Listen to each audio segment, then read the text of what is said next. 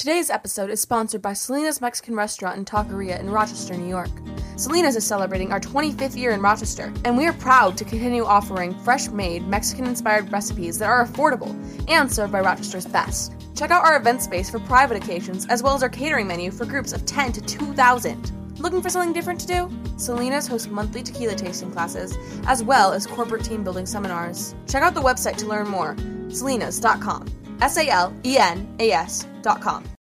When you need mealtime inspiration, it's worth shopping Kroger, where you'll find over 30,000 mouthwatering choices that excite your inner foodie. And no matter what tasty choice you make, you'll enjoy our everyday low prices, plus extra ways to save, like digital coupons worth over $600 each week. You can also save up to $1 off per gallon at the pump with fuel points. More savings and more inspiring flavors make shopping Kroger worth it every time. Kroger, fresh for everyone. Fuel restrictions apply. Jazzcast Pros. Hello, and welcome back to another episode of Getting Real with Bossy with the Kellys. How are you today, Kelly? Fantastic. I am fantastic. Just in a really good mood, in a good place, and I'm rolling with it. I'm really working on the manifestations that we talked about earlier this year. I was legitimately just going to ask you that. And I think that I've had no real tragedies yet, so I think it's working, right? Yeah, Did you not knock on on- something? Know. Jesus. Why do I say stuff like that? Charlene, I know you're listening. Knock on something for Kelly. Please do. My mom carries a piece of wood around. She's so a she can knock. genius. So She's wherever just she's so smart. this episode, she can knock for you. Knock, please, please. Ugh, I'm the worst. So I'm trying to stick to my hopeful 2024, my hopeful and healing, right? Mm-hmm. And I recently saw a Beyonce quote I'm carrying with me. And Okay. it's never let success get to your head and never let failure get to your heart. And for all you small business owners out there, a little reminder according to Lending Tree, 20% of small businesses fail in the first year, 50% in the fifth, 65% in the 10th year. So for every success that we hear about, there are millions of failures that no one talks about. Right. And I think that's one of the things that we try to do a little differently here is those struggles and those failures. Yeah, it's important to talk about because they're real And today we're talking to Pauly. We're such huge fans. for so many reasons. If you are local, find a reason to meet him because he just will fill you with light and joy. And if you are not, you need to figure out how to get to Rochester and meet him because he's just he's just a bundle of of joy and I love because he is such a bundle of joy, but he's so comfortable talking about those hard times and what he's learned from them, which is so wonderful because, you know, people will see him as this huge success because he is. But he's very comfortable talking about those hard times and those failures and those mistakes. Yes. And he will be uh, speaking if you're not Rochester based or if you are at Focus and Fortify March um, 11th, 12th, 18th, and 19th this year is our summit. And Pauly is one of our speakers, and we're so excited to have him. He is our first non spouse male member of Bossing Business Owner Yep. Support Services, which is our umbrella company. And he's the reason that we really wanted. I mean, our husbands, we saw like firsthand that they needed support, but he was really the first person to reach out directly to us and be like, hey, I wish I had this kind of support. Right. What is this bossy group? Mm-hmm. And how do I get there? Yeah, and that's what made us really want to extend out. And Pauly's going to teach us so much in today's episode. He's going to talk about so much. I love when he talks about mistakes that he's made and how he's really doing restorative justice and restorative practices, which you know is my passion, and we just were able to speak about at Le- with Leadership Rochester a couple weeks ago.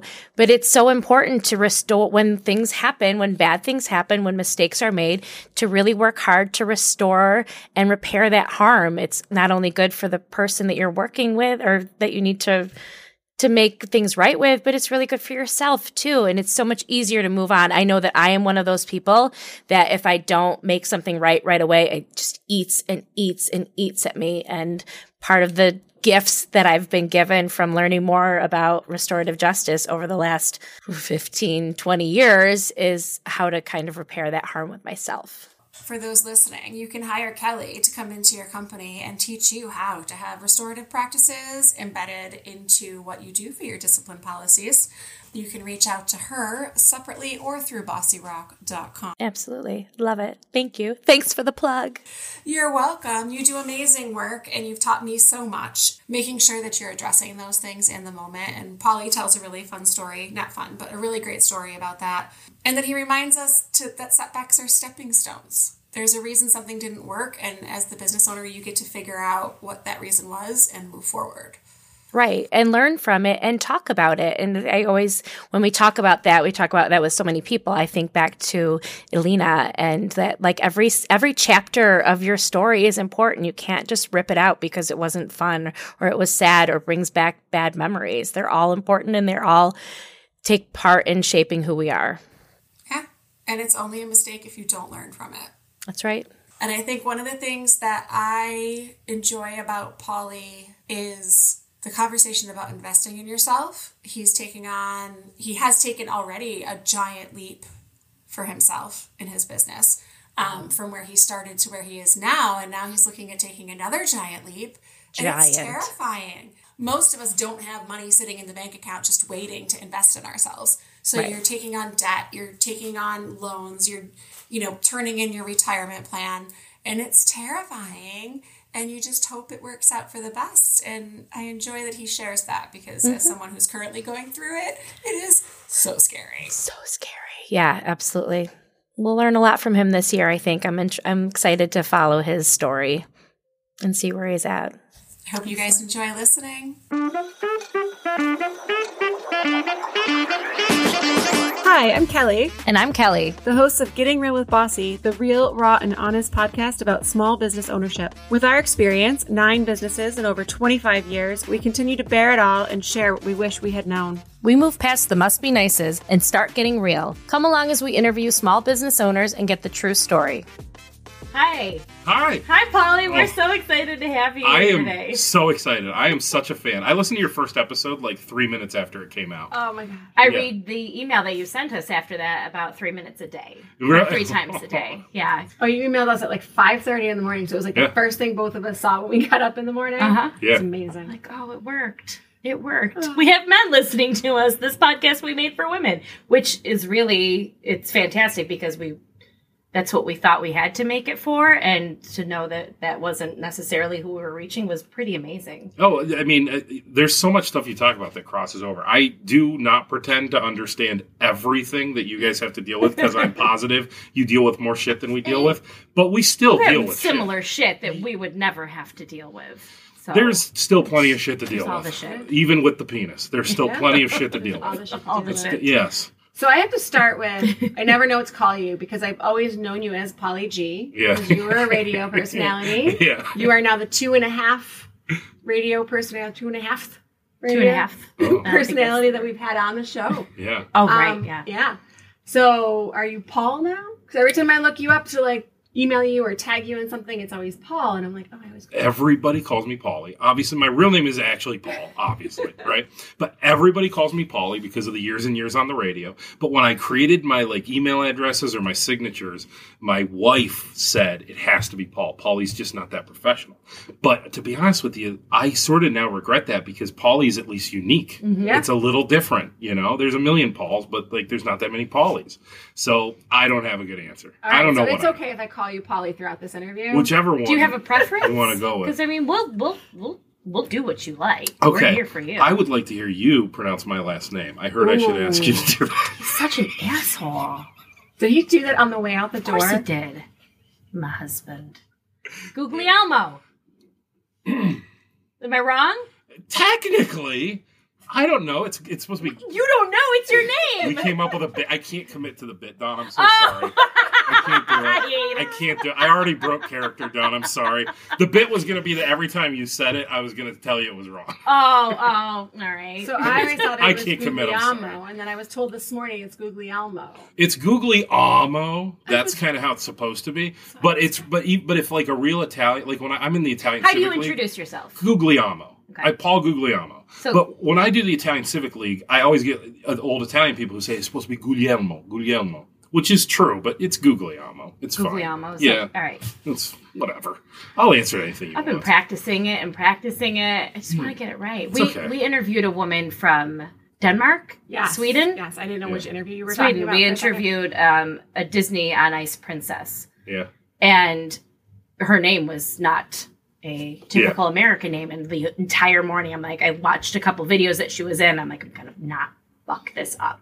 And I didn't, and it was very hard for me not to correct people I was on on with. I'm like, you're saying it wrong, but like, don't be that dick. It's just like four J's and two K's. Yeah. And not, like there's no vowel anywhere. Yeah, Like, right. what do I? I don't know. Yeah, that A doesn't sound like in my A Even sound. Metris. Like I get so mm-hmm. many people that pronounce it differently, and I'm Kelly O'Keefe, and Right. you can't screw up Kelly O'Keefe. Yeah. And so I got married, and I was like, "How can you screw up Metris?" Right. like it's exactly how it's spelled. yeah. What was before Bush? Uh, Delperdange. Oh, that was tough. Yeah, That's- I was I was fine to be to be Yeah, switched out like, of that for yes. sure. Yeah. But I, I mean, I love that name, but I still get how's that spelled? I'm like, we're not the beer company. There's no yeah. no. C in my bush. Like, I just like always the thing that Kelly grows. B. Yeah. Mm, Then you're Kelly B. Yep. mhm. Exactly. Yeah. Which back to what your original question. G. Most people just call me Pauly G. Pauly G. You're right.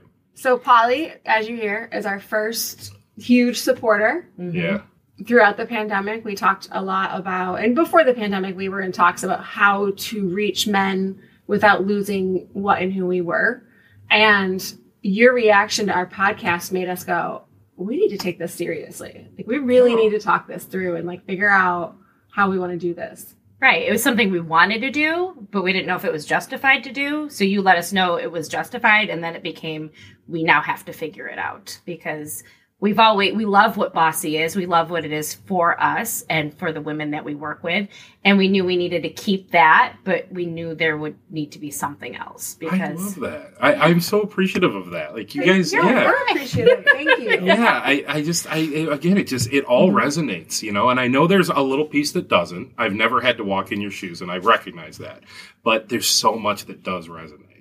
Well, and I think sometimes with not so much the group that we have now, but back in the day when we were really just open to everyone and there was a lot of well, we don't need men. We don't need men, a man's voice in this. That's not what this is for. And I was like, wouldn't it be great to find men that want to support small bit? Like this is about supporting small business Yeah. owners. It's not. I mean, bossy, yes, for women, but don't you just want to know who in general supports other small business Yeah. owners? Because Yeah. that's men. That's not Well, women specific, Throughout women, there's some women who don't like our group. right? and Yeah. that's fine. It's not your thing. It's not your life experience. Um, some women say they've never experienced some of the things we talk about. I think they're lying, but that's just my personal opinion. Mm-hmm. So my first question for you, Polly, Yeah, how do you handle it all with the wife and the kids and the business? yeah, yeah. Well, first I want to tell you that. Uh, uh, I'm sorry, I don't mean to go off track. I've been dying to answer that question. there's a story there's a story that you tell that I can relate to so much but but it's what we were just talking about. Can I, can I always relate to a woman's point of view on something?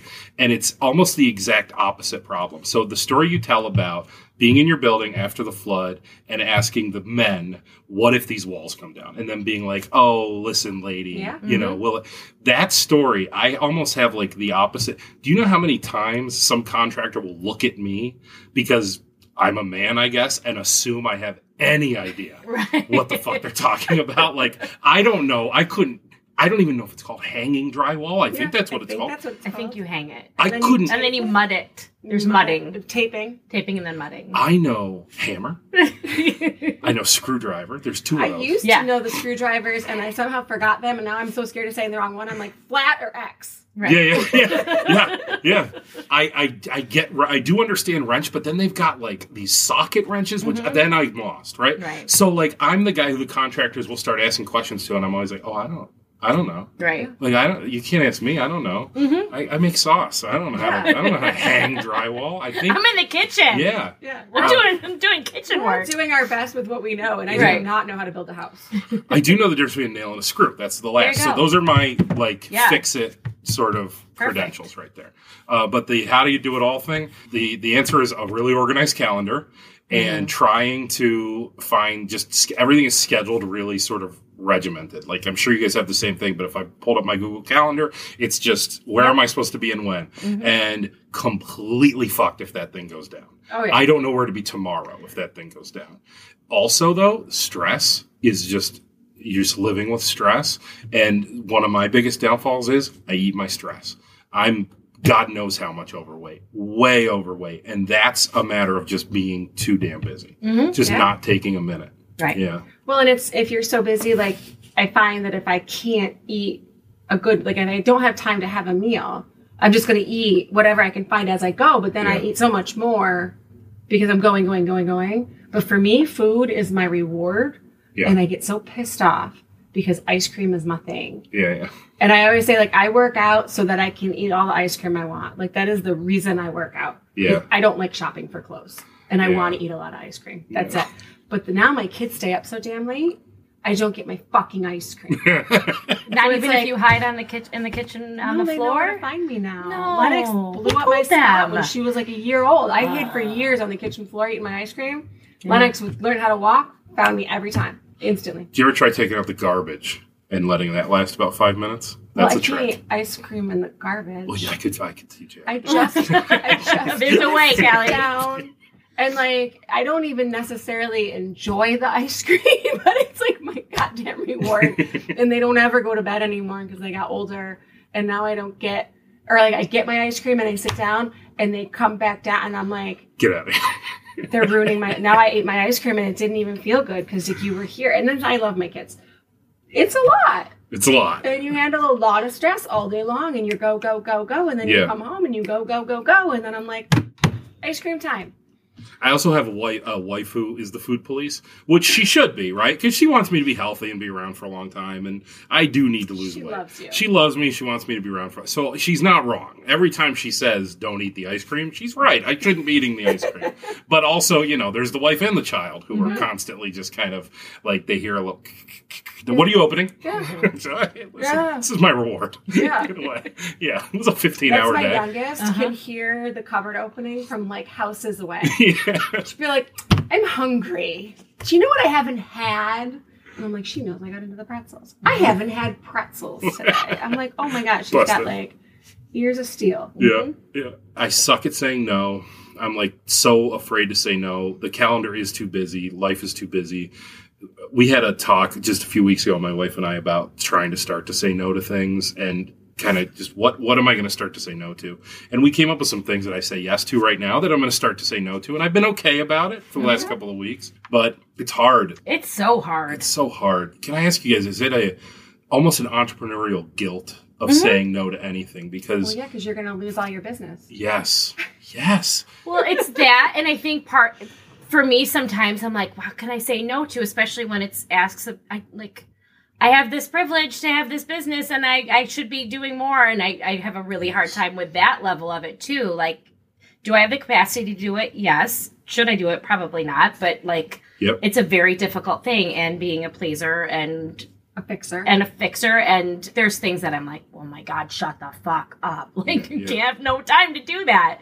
But Yeah, I say uh, if I say no, that's now I'm not grateful, right? I'm not right. grateful for any success if I say no to that thing. And once I say no to that thing, now have I created bad karma for myself? And now And it's they're- all that going to person's come. never going to come back. Yeah. and I'll who are they going to their tell? friends. Yep. That never is. Yep. That's never the way it is. Totally. Maybe we need to check in with each other. We can be our accountability Yeah. partners like twice a week. Like I what did to you like say no set to? time. I was really good about it till September, and I feel like my schedule just went to shit in September. and the mm-hmm. kids went like everything just I lost it.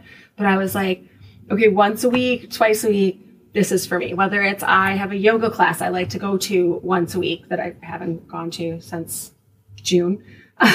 not gonna lie, I used to go once a week for mm-hmm. like two months and I loved it. And it was Yeah. so it was just I left like high. And I was like, I took my time and none of my work stuff was there, none of my kids stuff was there. It was amazing. And then life got busy, but it's like setting those things and being like, this is now in my calendar. Yeah. Yeah. Yeah. This is my it's just like therapy. Like I'm actually annoyed because I decided tomorrow I'm not gonna work. I have a pretty clear calendar. I'm not going to work. The kids are off of school. We've been having a lot of trauma at home with my kids. Whew. Um, and I was like, we're going to spend the day and they're just going to be together. And then I was like, shit, I have therapy. I was like, I, should I have therapy? Right. I'm like, damn it. Can't skip that. Okay, fine. I, I actually fired my therapist Did you in? July, and I don't have. I haven't had a new. I've been off therapy since July. Oh, because you know what because I've realized that i was able to talk around things, and, and she wasn't busting me. Yeah. You know, like I Mm. like if something was getting a little too close, I was able to be like, "Look at this shiny object over here," Mm-hmm. Yeah. and she you want to hear about trauma? yeah, like, and I was able to just come up with something and kind of like get away from the thing I really, and she wasn't sniffing that out at all, Ah. and I was like, "Oh, this is not good for me." And Yeah, it happens is though. Even working. some of the best. I mean, there comes a time where where you just have to. It's time to be done. Yeah, not I have fired many a therapist. Really? so, okay, Yeah. this is not the worst thing. No, and Yeah. even the one I one I love, she was um, in my life at a very specific time, and when I went back to her at a new time in life, I was like, I don't need this anymore. I don't want this from you because the way her methods worked great for then, and it's not what I need now. And I would find myself driving there. I'm like, this is what I'm going to talk about. This is what I'm going to say. This is probably her response. This is what I'm like. Yeah. Oh, I've just pre, I just, I just pre-planned my therapy. Controls your therapy. Yeah, appointment. yeah. I really just micromanaged everything. I'm like, this is not clearly the right the right therapist for me at this time. And I still recommend her to everybody. I think she's amazing, but Yeah. it was time. Yeah. Uh, regarding saying no, have you guys ever done a gig? Uh, so strictly professionally now. Have you ever done a gig where you did something and either before, during, or sometimes it doesn't happen until after you realize we just didn't make any money on that. That Oh, was yeah. just Oh, yeah. that was just the stupid. Why? How did I get roped into that? Like, how did I say yes to that? How did I let that happen? It's We ga- we paid them to do this for Pretty them. much, yeah. Usually samples. Events Yeah. that are like, will you sample for this? Or- Exposure. yeah. Oh, Yeah. it's exposure. So I've um I've actually worked that in because we've done it so many times and been mad about it that since it's usually those types of events, I make everyone stop. Like you can't just grab a sample from my table. yeah. you have to talk to me. Or like Smart. even for like Knox, it. we would have samples, but we would have a spinning wheel with like prizes, and people like, "Oh, what's that?" I'm mm-hmm. like, "Oh, you want to hear about Knox? Like, let's talk." Like while you're spinning the wheel, because I was like, people just grab and go with those things. Oh, you're so good. Well, and And it's like- knowing the right ones to go to because Yes. there's so so many are so alcohol heavy now where I'm like if I can't if if it's a time like I can pick a time slot if I'm not in the first time slot I'm not doing it because you're just drunk and need Yeah. food Yeah. or you're bumping into shit. So I just I think there's you got to be real strategic about those ones because they do they put it in this big shiny envelope. Oh, all this exposure you're gonna have fifteen hundred people are gonna know your name. I'm like the hell they will. Yeah. Now, so you got to be really really choosy about those things. you got to be i mean i, I got to be better at it. The exposure that you know the, oh you're going to get so much exposure like you mm-hmm. said 1500 people.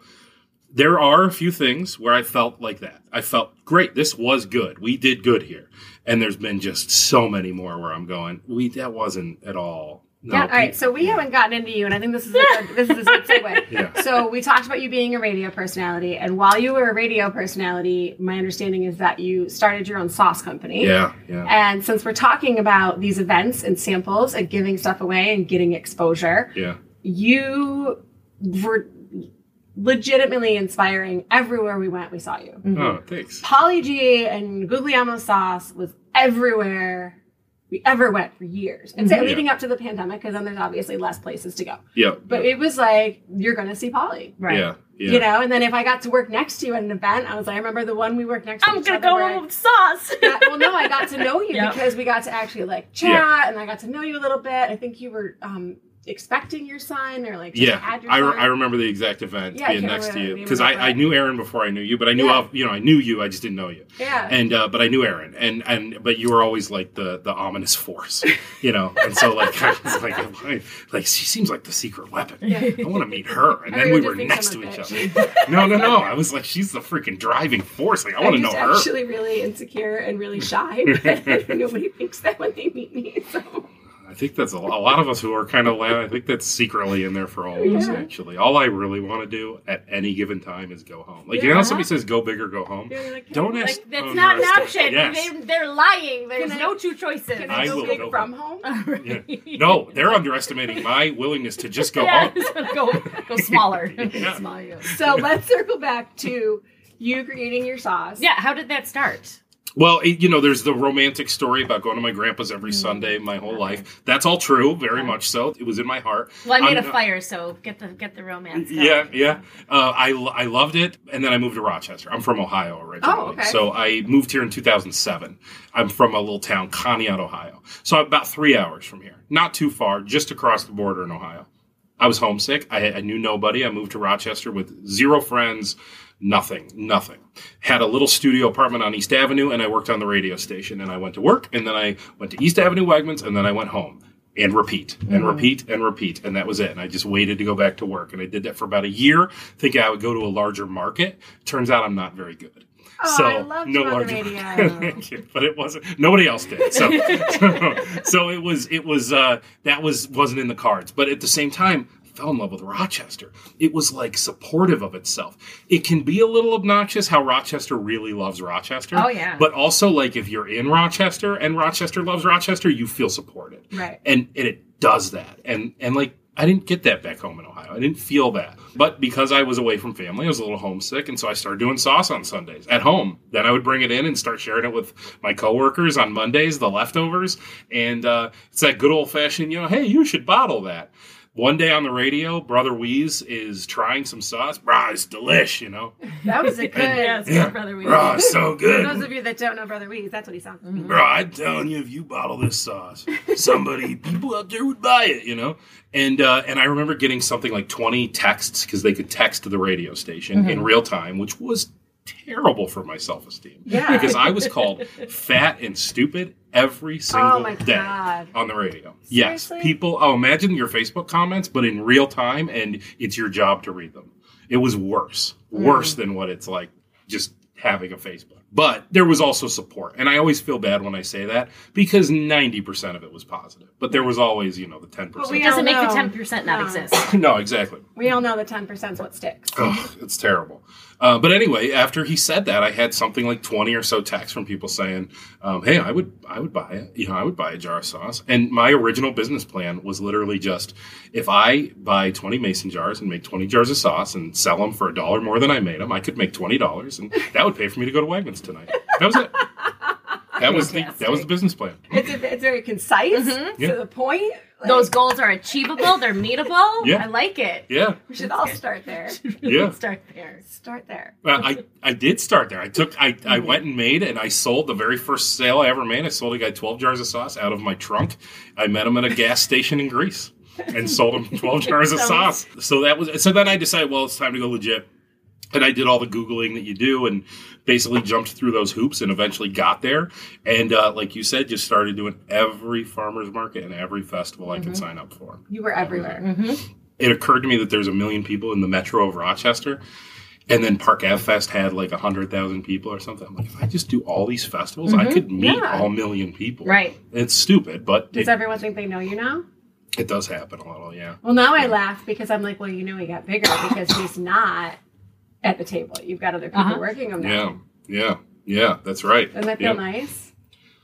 Yeah, it does. It's also tough because there is that there is a little bit of micromanager in me, which is which Yeah. sucks. But I have to admit my flaws, right? I'll hear from other vendors who did it with me for years, who will say, "Hey, you know that person you have working sat and looked at their phone for a half hour." Oh yeah. And, Nobody uh, loves your product like you do. Right. That's So that's to the hear. other thing is when we do these events that we're pretty sure we're going to lose money on. Mhm. Aaron and I do them Yeah, because I'm like, no one's going to sell us. So if I'm going to lose money, I might as well make hopefully make connections for the future. yeah, No one's going to sell us like we sell us. yeah. And so like that's the hard part of having other people do it for you. Right. And it's what is the trade off? What are you able to do in that time that you're not doing that? So even if you're maybe losing money, is it you get to spend more time with your family? Like if the trade off works, then Sometimes it needs to because it's Yeah. you know we're talking summer weekends and mm-hmm. just stuff that really I need to be present for. Right. I need to go be a husband and a dad Yeah. once in a while. But then you know, but then I know what I would have sold at that festival, and then I look at what we did when I didn't work the festival, and it's different. It's a Right. different number, and that's tough. Mm-hmm. That's tough. So it doesn't help the mic. So everyone hates a micromanager, right? But that doesn't help you learn how to not be a micromanager Right. when you're going, well, fuck. this is why I micromanage because shit gets done. Yes. Well, it's it's down to are you pulling in new customers with your personality and your story and people knowing about you or are you just selling to the people that know you're there and are coming to look for your product? Yeah. Well, it is music to my ears. There's still plenty of people who've never heard of us. They've never heard of the product. And so that is music to my ears when that mm-hmm. happens because, Opportunity. yeah, it's opportunity. Exactly. So, you know, I, I've had people before who are like, oh, are you offended when that happens? I go, no, that's the best. Yeah. That's a potential new customer. Mm-hmm. That's great. Yeah. That's a That's Yeah. a chance for me to tell my story. That means you don't know all the other stories. Yeah. Some of them are not great. yeah, exactly. So you were you're jarring your sauce, and uh, you're still on the radio. Yep, yep. At what point in time are you like, I want to go big? I start to become sort of disenchanted with the radio business. I start to become very unhappy. I loved radio, and I'll still, I still, how's the way I word it? You've heard people say this before. I loved my job, but I hated where I worked. I worked for a large corporation. It wasn't, um, I just sort of started to lose trust in my leadership, and um, there were just a bunch of things that happened that made me start to go, Ugh, I don't like working here anymore. Right. I really love this little sauce thing that's starting to take off. And and at work, honestly, it wasn't it wasn't going well. Radio in general, I mean, podcasting is where it's at now. FM radio's fine. It is fine. It's okay. But it's more niche than it was when I first started. It was very mainstream when I first started. Everyone listened. And and now, you know, people listen, but smaller. But the people who do listen are very dedicated mm-hmm. to the things they listen to. So that's good. So if you're an advertiser, because I know you're an advertiser, that's good mm-hmm. because the people listening are listening with intention of supporting. Right. As opposed to back in the day, there was mass audiences who were just channel surfing. Mm-hmm. You know what I mean? And they're just going to skip So- channels. Right. Yeah, yeah.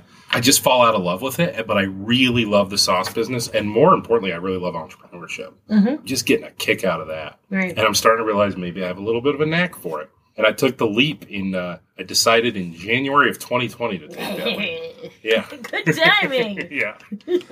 but different, different than your businesses, which of course I feel terrible about what that did for your businesses. Food, food manufacturing was a much different journey in, mm-hmm. in early to mid 2020. It was not a bad business to be in. It, remember what it was like to go to Wegmans in April of 2020? So my house is primarily vegetarian, and I was just making stuff the other day with beans. And every once in a while, I'm like, "Remember when I couldn't buy beans because everybody that ate meat suddenly bought all the beans?" Mm-hmm. Yeah. And I was like, "But can those of us that eat the beans come please have some? Because I know you're not going to eat them. They're going to sit in your your pantry until you throw them out in two years." Yeah. Mm-hmm. But yeah, Wegmans was a shit show. It was a shit show. And people Wegmans is amazing if they want to sponsor us. Absolutely. We'd be happy to be sponsored by Wegmans at any time. It was it was not a bad time to be selling pantry shelf stable items. Yeah. Right. We'll say that. But what then started to happen in like mid 2020 was then supplies became limited. Glass jars that I could make a phone call on a Tuesday and have them delivered on Friday were now six week lead times. Right. You know, and so then you start to get caught with your pants down and not really able to turn things around. So it was hard, but in a completely different experience than Well, what you and guys all had. of those experiences affected restaurants because mm-hmm. we're ordering in those supplies. Yeah, yeah. And we're trying to get the products to make the food and the glass mm-hmm. jars, the beer and tequila and liquors, like all got backed up because of the glass Yeah. shortage. And I mean, you still see things like this happening. I'm pretty sure that school milks just got. Oh yeah, that was about like totally the cartons. they couldn't could get milk the- cartons. Yeah, yeah. And everybody just happening? thinks that this is all so figured out. Like Yeah. the food supply chain is so well and Five no. years. I said at the very beginning, five years, and everybody told me I was crazy. I quote you all the time. I'm like, we're not done yet. And then you start learning things like there's this product you guys probably know called Kitchen Bouquet. It's like a browning sauce um, Uh-huh. that we use in some stuff. It's sort of um, it's a browning and seasoning sauce, whatever. But it's uh, it's in a really important product that we make for somebody else because we also co-pack for other brands.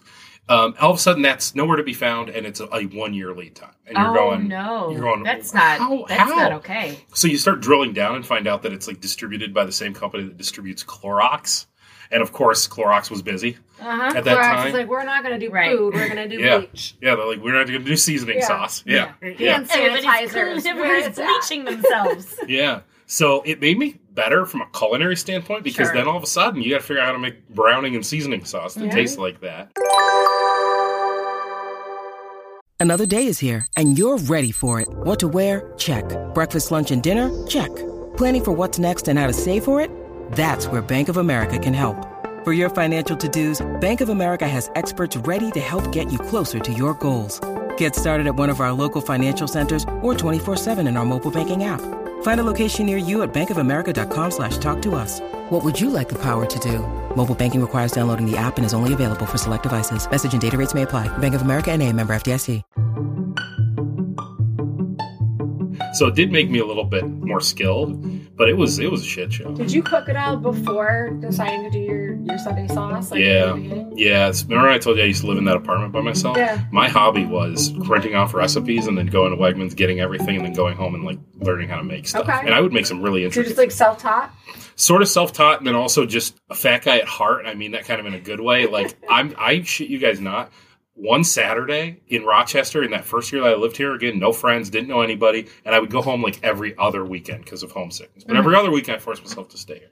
One Saturday, I just made an entire Thanksgiving dinner just to see if I could do it. Oh, Just- fantastic. Just wanted to see if I could do it. Just come out? yeah, it was great. Of course. It was I mean, honestly, Yeah. that is something that I think entrepreneurs like that's a, a thing that not everybody would try. You have to be willing to like throw yourself Yeah. into the wolves and be like, I think I could figure this out. Right. I think What- that's like one of the What's my challenge this yeah, week?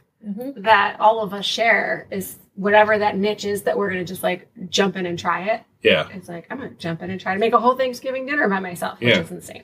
it is insane, but you have to be insane to own a business. Mm-hmm. Don't you have to be kind of think about like the general idea of thinking that that thing needs to get done, whether it's open a restaurant or a cannery or whatever, and then thinking, well, you know who'd be good for that? Me. you Well, have to and be a little insane. You can't Yeah. blame anybody else for anything. Yeah, that's right. So like, I try, but- Yeah, Yeah. I'm like, wow, my boss is an asshole. Mm-hmm. Like, Aaron and I do it to each other all the time. I'm like, wow, your boss is a dick. right? Can't believe she let you get away with that. All the time. right.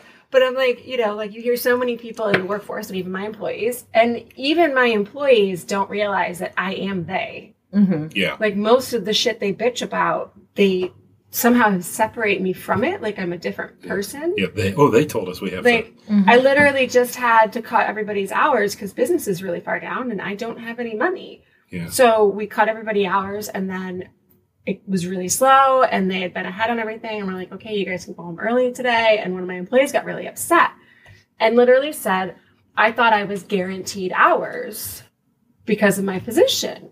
And it was like, well, what- we've been honest and upfront about everything that's been going on for the past three years. Like, Right. Yeah. this shouldn't be a surprise. And um, where do you think like you make all of the food in the morning? So like you know how much food we sold last night. Like Yeah. where do you think the money comes from that pays you your paycheck? Like, am I just sitting on a throne of cash that's like, nah, you can't have it? you know, but it's like They, but people think that like a even separation right. of like they know me, they know what we do, they know all of the things, but there's no connection to oh, I don't have to prep any of this today because we didn't sell any of it last night, but I still want my paycheck. right. They're, So the- they can blame the they. Mm-hmm. I just haven't gotten paid this month. What do we say? Must be nice. Yeah. Must be Must be nicer. I nice. mean, and it's even you can be as open book, and I think you and I both are that with our employee. Like we, we, we, we're pretty wanna know? honest. Here's the number. They still don't understand, and like I don't. Like, all of these things that I do, we do cost money. Like, wow, we just need some more of this. We had more of this. I'm like, that like people will just kind of order supplies and i had to cut that i had a mm-hmm. guy who was kind of ordering supplies who i had given the, the password to be able to order the supplies from the place we ordered them. I hate to say it but he was kind of a mark for my employees who knew that i was going to question everything. Yeah. they were going to come up to me and sometimes of course i say yes we need that thing and then other times i was going to be like we don't need that. Here's what you can do instead. He was just kind of a mark and was buying everything. So we just started a new policy of now it's back to like you got to write everything down and we're going to talk about as a team. What is Mm-hmm. Yeah. it that you need What the little cartons need? for? Mm-hmm. because we already have the medium sized cartons. We don't need the small and the medium. Right. this is fine. We can fit them both in that Well, remember it- slightly different business right? No, but actually like, so yeah. similar. yeah, Yeah. or that's a great deal if I buy in this co- quantity. I'm like, I can't. We we just talked years. about this Yeah. with the Jameson. We used to Yeah. buy like 20 cases of Jameson, and it was a shit ton of money. Like now, like And then you're like, where am I Right. stashing all of this? Right. Like, yeah, we're going to get a price break. Yeah, Mhm. we're going to make money in three years if Yeah. I want to put the investment in. But Right. cash flow But I also need to store it somewhere. Yeah. So you're talking about like pallets of liquor. Like, Mhm. what? yeah. Well, that's a thing. Like, I yeah, I, heard, I just heard flow. that episode you're talking about, and that's something people don't think about is cash flow. Like, yeah, of, yes, that is a better margin overall. oh yeah, in, tw- in 2012, sure, that Yeah. was like n- a no brainer. But Now, I can no. also use that ten thousand dollars Mhm. to order in supplies or improve something Yeah. or, that I can make money on tomorrow. or Yeah. something breaks next week and I just bought three pallets of liquor and now I can't fix the stove. Right. Yep, yep. So one of my really early lessons, and um, I th- you guys said something at some point. I don't remember, but it reminded me of crying at work. I cried at work uh, because of a cash flow thing, because uh, it was really, really early on into taking on manufacturing, and uh, I had been doing fine up until then. I had kind of learned as I went and managed to cash flow okay, but now it was a new level of cash flow. It wasn't, uh, you know, six hundred dollars out and thousand dollars in. Now it was six thousand dollars out and nine thousand dollars in, and net fifteens and net thirties and net forty So you're not getting that immediate. and I and I didn't I didn't do well at first. I wasn't good at it at first. It took me a minute to get good at cash flow, and so I started the uh, craft cannery with thirty thousand dollars in the bank. Okay, and I thought, oh, oh my, oh, I'm I good. spend thirty thousand dollars tomorrow. yes, I Yes, and I did. I did. yeah. I did. I, I think it was about five weeks later. I'm looking and I'm going, I got two payrolls in me. I got two payrolls left in me. And I went out and I sat in my car and I cried. And I was just like, how the fuck did I do Yeah, this? Like, how did this happen? You know, but then I, I called a mentor or two and we figured it out. It, I, I went in and what were my bills that were due to me? What were my bills I owed out? And just kind of like, can I get some of those bills paid before I have to pay somebody? And, Yeah. and that was a lesson that I think I've heard a couple other people go down on Mm-hmm. things like that. And you just got to kind of take a minute and figure it out. Right. But man, I got hit hard by that once. That was a scary time. Mm-hmm. hmm It's Yeah. hard. Yeah. I hate it. Um, I remember sitting and uh, I remember sitting there and taking every penny out of my 401k after I left my regular job. too, Yeah. And um, I remember the operator kind of asking me why I was Mhm. taking every, and I told him, I'm Yeah. investing in my business. What are you doing? I'm going to jar pasta sauce. and I just remember him being like, "Y- Are you sure? Right. Do you really want to do this? You know? And I That's just not a remember being like, banker mindset Mhm. like answer. No, they don't like Like that. bankers have a very like anybody working in like investments and banking, like their mindset is very different Oh, yeah. than the entrepreneur. I, I loved you. You talked at Rotary. Thank you for doing that, by the way, You're about welcome. um, getting denied for a loan or something, and then having to like argue to essentially proving the bankers wrong. I told them they were wrong and they approved me on the loan. I'm still in the process, so I don't want to talk smack. I'm not sure when this is going to Yeah, air yeah. or when the loan's going to go through. Yeah. So we're still hoping everything is, is in the up and up. We're But yeah. So, and you uh, know why I did that? So I we talk about support, we talk about bossy, we talk about you listening to the podcast and like hearing things that resonate. We did a panel last year or the year Mhm. before. No, it was last, last uh, Every June. time just all melts together now. I just know because I was at a board meeting, so and it was last June. Um, and uh, Tammy Asher, who owns um, Shop peppermint. Shop Peppermint, oh yeah, she was on the panel and we were talking about banking and loans and things like that. And she, I had asked her a question about something about banking, and she said she started the business. She went in, she asked for a loan. They told her no, and It was a line of credit. a line of credit. Yeah. I don't know. It was something Yeah. banking wise. And she said, so I told them no and told them they had to tell me what I needed to do to get it because I'm not leaving without it. And I was like, you can, you can, what? I was like, you can do that to a bank? Mm-hmm. And honestly, it was that experience stuck in my head. Mhm. So it's like you have these experiences with other people who are going through similar things as you. And that's why this is all so important to support each other. yeah, And I was like, well, what's the worst that could happen? If I, s- I mean, they already said no, right? yeah. So I was like, no. tell me what needs to happen. Oh, Oh, your house is haunted. oh But I was like, no, tell me what needs to happen. And then they did. Mm-hmm. And I was like, oh, I could do that. Yeah. I was like, thanks, Tammy. I don't know her well, but it was like, it was just this one thing she said. And it was like, we have the power to do that. Yeah. And even as business owners, people expect you to be on this like pedestal of strength and wisdom and knowledge. But really, we're all these like insecure Mm-hmm. people just trying it and just hoping it goes out well. Right, because the ones that aren't us, the ones that are have all all that bravado, they, those are the ones that usually don't make it. It's us that just have to keep trying. and or the they have a lot of money and- behind them. True. So Yeah. they don't have too. to tell the bank. Yeah. Yeah, no. yeah. Well, and I think it's important, like you said, that support and and that willingness to be vulnerable, and that's part of what we've tried to create, and now we're creating with. Oh, sorry, everybody. Being able to be vulnerable and have those conversations. Yeah, I did get denied, and this is what I did. A lot of people aren't comfortable kind of sharing those moments, and I think that's Yeah. why we're able to continue to rise, raise each other up, and rise in our industries because we are having these important conversations and sharing. This didn't work. I started with thirty thousand dollars, and I spent it in three weeks. Like Mhm. those are those are things that people need to know. It's Mhm, important. mhm. It's important for the public to understand that we're not just I mean, I remember somebody saying, You got a $25,000 grant. I was like, I don't want to be an ass, but like, That's two weeks of payroll. it's two Yeah. weeks of payroll. Man. Like, that's not even It's food not even two weeks of payroll. But like, yeah, it's amazing and I need it and I'm going to take it and I'm super grateful for it, but I busted my ass to get it and it's going to cover about two and a half weeks worth of one bills. Yeah, yeah. Well, I, I, I want to come up to grants too because Mhm. we, we won a big grant, and I, I, I get that same thing too. Um, but uh, th- what you were hitting on before is rejection. Mm-hmm. I think that um, I, I just feel like people just in general they, they just can't deal with rejection, and somehow we can. Mm-hmm. It sucks. I don't Yeah. think we like it, No. but we've figured out how to just understand. We're just going to get rejected every day. Yeah. I mean, every single time I go to the grocery store, every cart that doesn't have Guglielmo in it is rejection, right? Mhm. I, I, I- yeah, I do. Could you like, not? Oh God. Could you Do not? just, like, We hang out in the sauce aisle, and you're like, so. Um, I'm not too. I'm not too proud to say that I've done that. I have, you know, yeah. Or if I, I like, I'll try to have cash on me, and if someone picks something else, I'll literally take six dollars out, and I'll be like, "If you just try this one, I'll pay for it." Here's six dollars in this jar. So I've done that before too. Yeah. The, the most awkward is when I run into somebody I know and they have a different sauce in their cart, because then I feel bad. That because then they're like, "I I usually buy your," and I'm like, "No, no, no, don't worry about it. It's totally fine. Right. It's okay." Sometimes I'm getting the 99 cent sergeant jar, 99 cent jar of sauce to throw it in for something for my kids. Mm-hmm. Yes. They're not always going to appreciate your It's sauce, to- and I'm not wasting it on them. Yeah, no, no, but it happens all the time. Every single right now is since we started this this podcast, thousands of jars of not my sauce have been purchased, right?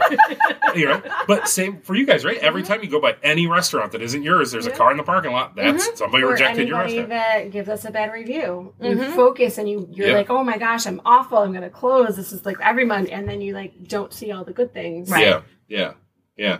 I just think we're not uh, for everyone. I just think some people are just petrified, petrified of rejection. My parents are actually like that, and that's their biggest concern is is that you're going to get rejected. Aren't you afraid Right. you're going to be rejected? How do they oh, feel about your business?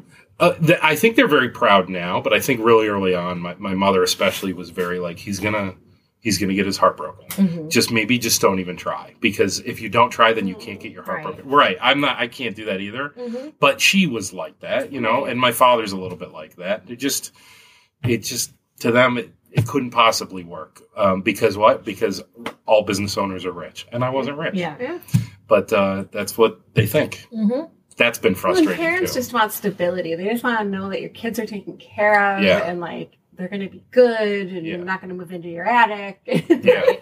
I, I get really proud of that. You know, my mom wanted me to have a paycheck and benefits. yeah. You gotta have benefits, Gotta right? have benefits. yeah, and so she was just shitting her pants when this all Like, I got started. benefits. yeah, but now we offer benefits, and Yeah. I, and I've shown her like, you know, we've got look at this plan we offer. It's like this great plan, and I just think she can't even believe it. Yeah. Now you're offering the benefits. Yeah, now we offer. You are the High benefit. five. Yeah, yeah, yeah. That's right. Uh, so the grant thing too. Uh-huh. Last year we got a. You're gonna shit. I don't know if you know this. Oh, or I not. do know. You do know. Okay. Uh-huh. We got a five hundred thousand dollar grant. This last is year. amazing. That was pretty amazing. Uh huh. It was pretty amazing. In manufacturing, to be honest with you, it's still kind of just a drop in the bucket, but it's not nothing. It's not nothing. That's awesome. We're doing an expansion on our building. The whole expansion probably is going to cost 1.5 million probably. So it's like a coupon, but still, Right. And That's people still don't understand that's, Mhm. I assume, Mm. maybe you're rolling in, in thrones of dollars. But usually when we're doing these projects, it's debt based. Like you're going and you're getting Yeah. a loan, you're getting a mortgage, you're getting Yeah. assistance, and you're putting it all out there with the plan that you're going to create these jobs and create these opportunities and it's going to pay itself off. yeah. Yeah, absolutely. That's exactly right. A lot of there will be debt taken on.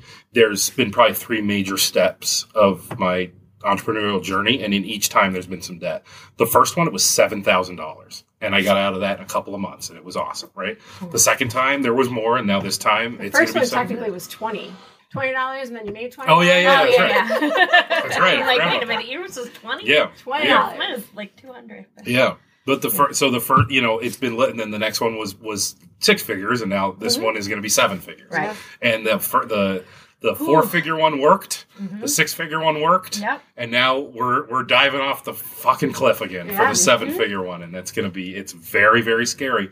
But there is debt, and something that helped me was being around some very very successful business people and just asking them about that Sure. and, and understanding that some of the most successful business people we know are still just swimming in debt Yeah. based on their expansions. Well, Yeah. and debt is also cash flow. Mm-hmm. Yeah, like you totally. talked about cash Yep. flow, and what I didn't understand until like a year ago that sometimes cash flow is debt because Yeah. you need the money in your bank to keep going. So mm-hmm. you're not worried about that last payroll getting through. Right. And Yeah. you can continue running your business because when you're sitting out in the car crying, Mm-hmm. you're not actually able to work and move forward. And that's not normally a um, mental state that is just that hour of crying. It's No. usually a good Yeah. surrounding time frame that you're not able to accomplish things because you're worried about if you're going to be able to pay the payroll. That Yeah. Needs to be. The, um, there's this phrasing I've noticed, like really, really successful business people, like the types of people who run billion dollar businesses or you know hundreds of million dollar businesses, um, that they use when they say they're financial partners. That that's what they mean. They mean the people who give them a The bunch debt- of money, the- the, debt, the debt, Yeah. people that give them their debt. Ooh. I've heard that a couple of times, and now I just will ask them. Just now, I feel a little more familiar with a Yeah. couple of those people. Um, I, that rather, the bank. Yeah. You're talking about the SBA. You're talking about the bank giving you a giant Right, loan. About right? that very, Yeah. very wealthy man that Uh-huh. invested some money into your Right. company. yes, yes, they're financial partners. Ah, Yes, nice. good relationships. I've got a couple of those. Yeah, being being seven seven digits in in debt, Yes. but I've I like to say that um, I've been a reverse millionaire now twice. Yeah. Oh, nice. Yes, I, I got out of my reverse millionaireism in January of 2020 Oh, and then jumped right back into it. yeah. oh, Ay, that's hard. I'm mm-hmm. sorry. The more debt we have, the more access to debt we have. It is weird too. That's Like I remember being young and like they wouldn't give me like a thousand dollar credit right. card. Yeah, then- a couple million. There you go. Pre-pandemic, I was getting things in the mail both at work and at home, like constantly. We used to always joke, and we're like, "We're gonna cash all this in and just move to Mexico." yeah, yeah. Like, screw it, they'll never find us. Like, they just you want to give him. They're like, you know, here's five hundred thousand dollars. It's only a fourteen percent interest rate, which now is a thing. Yeah. yeah. But pre-pandemic, you're like, oh my god, never. Right. it's Yeah. like a one percent interest rate everywhere you go. yeah. So yeah, it was. uh It pretty much stopped pandemic, but we got so much because we had so much debt that people hmm. were like, well, you're paying it off. Mm-hmm. You're a good debt holder. We want Right. you to get our money. Isn't that funny how that works? Mm-hmm. Yeah. But when you're paying all your bills by cash and you're getting everything paid on time and you don't have any history It's of ba- that, they're like, no, you can't have a thousand dollar credit The card. strangest freaking Like I thing in make the a world. thousand dollars a week when I was bartending. I'd be like, mm-hmm. I pay everything in cash. They're Yeah. like, nothing. Yeah, that's one of the craziest things about how that whole thing works. You- I try to explain it to my staff because I'm like, you have to build credit Mm-hmm. to get credit. Like you have to take out a credit card and just use it for like one thing a month and Right. just pay it, Pay it and off. Just, Can I ask you a question? It's uh, you, you triggered it in my head when you said about um, if somebody's entitled to hours. If Yeah. an employee- Can I ask you guys an HR question? I don't know the I, answer to I. I'm not an HR. We are not. HR professionals. I've just been through a lot of shit. Okay, so we announced today our company Christmas party is going to be on a Friday in December, and uh, it's going to start at four o'clock. Everyone's going home at noon. Do I owe them the hours now that they're going home? Do you know what I'm saying? Like, like there's people who Are are they salaried? they're, or they're are hourly hourly? empl- they're hourly full time. They work 40 hours a week, but they're hourly. Now I'm sending them home at noon on a Friday. Like, do I owe them hours 37, 8, 9, and 40? don't. I, no? I want to No. say no, but if you have them guaranteed 40 hours, I don't know. I don't have anything guaranteed. Then no, you don't know. I don't think I do, right? Okay. I was thinking about that on the way over. And you said Yeah. that. and Where are you going to your party though? We're doing one of those igloos at the ROC Holiday Village. fun. Yeah. Yeah. That should be, it should be and it's the first year too. Speaking of growth, our very first year company Christmas party was just uh I just got dinosaur barbecue and brought it and just had it in our break room. Mm-hmm. And then like the second year, I think we went to a restaurant. Third year went to a restaurant, and the, this year we're actually having plus ones. December Oh, instead. yeah. nice. Yeah. Yeah. Yeah, we've we the first couple years we went out to my parents' house because they had a big pool out in out in the country and it was a lot of fun. Well, And you then do we- your Christmas party in like July. Yeah, we do Christmas in July. 'Cause- well, because we opened in October. I'm like, I'm not dropping a grand on you people. I barely know you. That's not gonna happen. Um, And then we started doing fancier and fancier things, and now we just do it here because they just want to sit and drink and get high and have fun and Yeah. hang out. And Yeah. we've got a bar, and they we just sit here and they we just have fun. Yeah. that's all they want to do. They played. They had a bocce tournament this year, Oh, nice. so we played bocce in the in the side yard. That's all they wanted. That's Okay. fine. Yeah. That is like I can manage that. Do you do you uh, with Salena's? Do you feel like you have to have the company Christmas party at Salena's? Or you're like, let's get the hell out of Salena. No, it depends. So, like, we used to do it at Knox when we opened Knox because it was outside of the place, but I could still control cost. Yeah, yeah, yeah. um, we've had it at Salena's and Marshall Street has catered for us. Um, I think last year we went bowling, which gets really expensive really fast. Bowling is another one of those industries that skyrocketed. Like, Yeah. I'm like, wow, this got way more expensive. The favorite thing they like to do right now is in the summer doing a, um, we used to go to Seabreeze we started we used to go to Darien Lake and then our staff was not quite sober enough to drive home so we switched to Seabreeze because then you could get an Uber um, and then it just was really pricey and obviously like I said we've talked about it plenty of times to, up to 2019 we had cash flow parties were great it was a great perk. No cash flow so we've really kind of had to figure it out. So this past summer uh, the past two summers we got a kickball field and a pavilion. Oh my god. Great idea. uh, so much fun. And just seeing everybody hysterically happy and just having a ball together is my favorite thing in the world. Yeah. Um, we bring water balloons and squirt gun, and it is like just a bunch of adults acting like children, just running around, and it's my favorite thing. And it costs a couple hundred bucks, Right. That's a great idea. you know. And so for the Christmas party this year, I'm still on the fence. Um, we have not had a successful year. So I'm like, maybe I'll just have it at my house. I don't know. So I Yeah. still, I mean, I might just do Salena's because it's more open than my house. Right. I don't know. Let's figure it out. Yeah. But they really like getting together. They really just want to hang out and get mm-hmm. free booze and free food. And they love. I do. You could try this in the in the igloo. You ever seen a Saran wrap ball? No. I don't- Okay, listeners, this is important. I started doing it for my kids' birthday parties and I brought it to our work parties, and it is one of the most requested things. You literally get a roll of saran wrap. I find that the dollar store brand works the best. And you get, get a bunch of crap, like kids' toys, things that worth like a quarter, get scratch offs. We've even done like little mini liquor bottles in there, maybe a couple 20s, and at the very end, we might have like a $50 bill. And so each item gets wrapped in saran wrap and then you add more saran wrap, you add an item, you add more saran wrap, you add an item, you add saran, and then sometimes it's saran wrap, saran wrap, saran wrap, right? So you have this ball of crap. But some of the crap is good.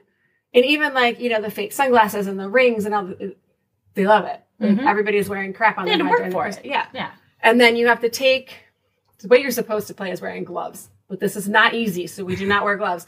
You t- roll two dice, and the person next to you rolls, and as soon as they get doubles, your turn's over and you pass it down. And the next person rolls, and you unwrap. And as far as you can unwrap, you get everything that falls out Oh. while you're unwrapping. And as That's a soon cool as the idea. doubles hit, you pass it on. Oh my god! That's it a like Mm-hmm. the one thing people ask for the most is now the kickball game. And the saran wrap. So I could literally just show up to work with the saran wrap ball, and I think I'd be good. I don't mm-hmm. know that I have to have a Christmas party, I'll drop off some tater tots. right?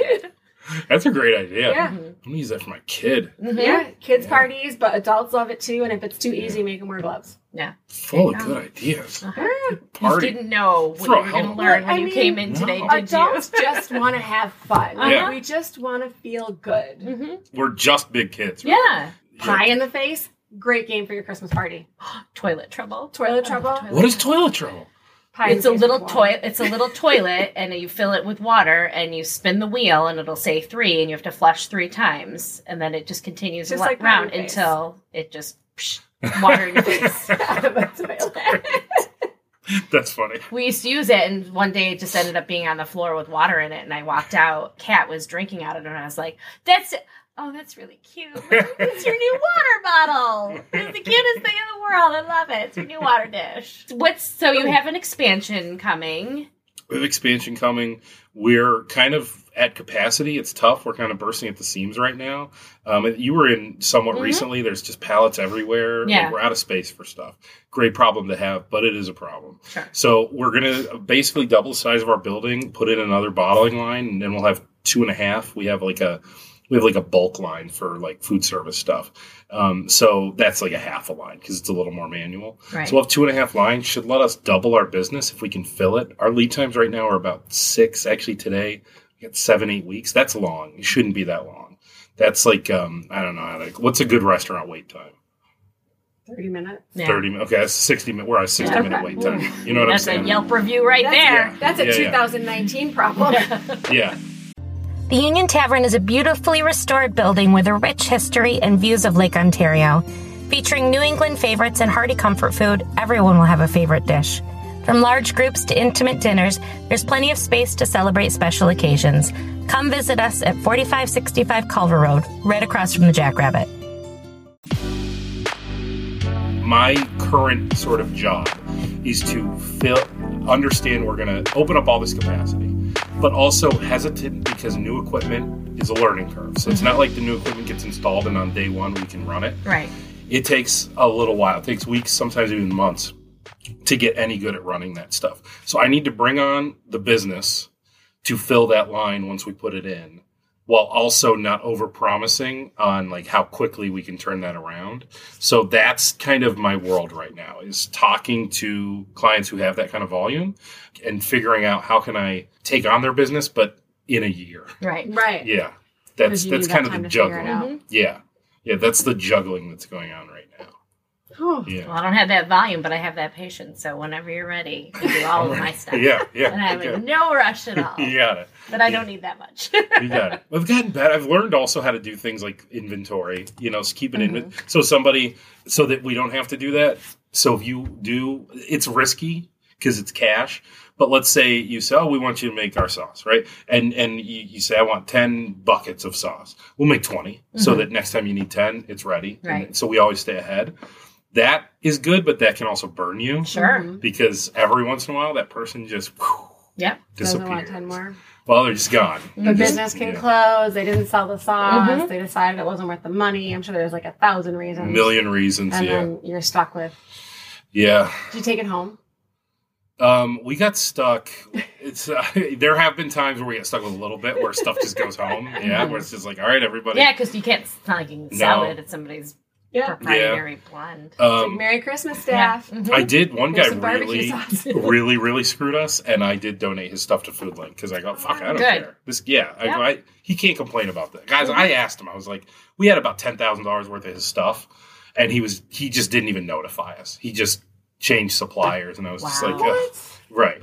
So I'm just like, okay. I mean, you have the right to change suppliers, but But do you like, have it in your contract that you have to give notice? but contracts are not that great. Right. Um, they can't. It, it feels a lot, good if you want to take it to court. Right. pretty much, and that's around the line. I would say I shouldn't say that out loud, like where the line is on where Right. we go to court. That's around the line of we're going to take someone to court. Mm-hmm. We had somebody stiff us for twenty seven thousand dollars. That was worthy of court. Wow. Unfortunately, they stiffed everybody and went out of business, so we're just in line waiting for Right. that. Yeah. So we'll never see that either. No.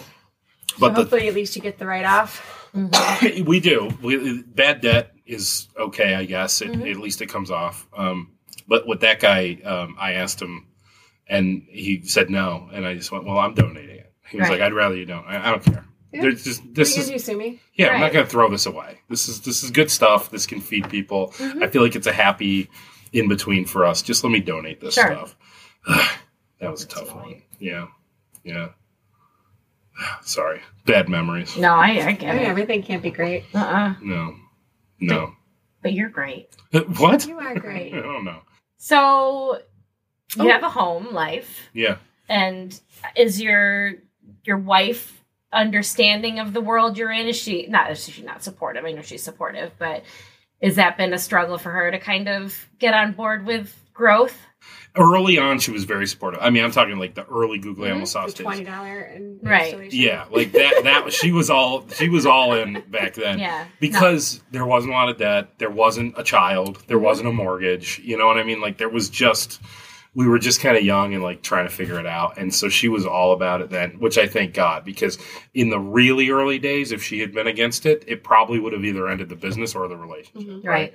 One of the two. But thank God, then she was all for it.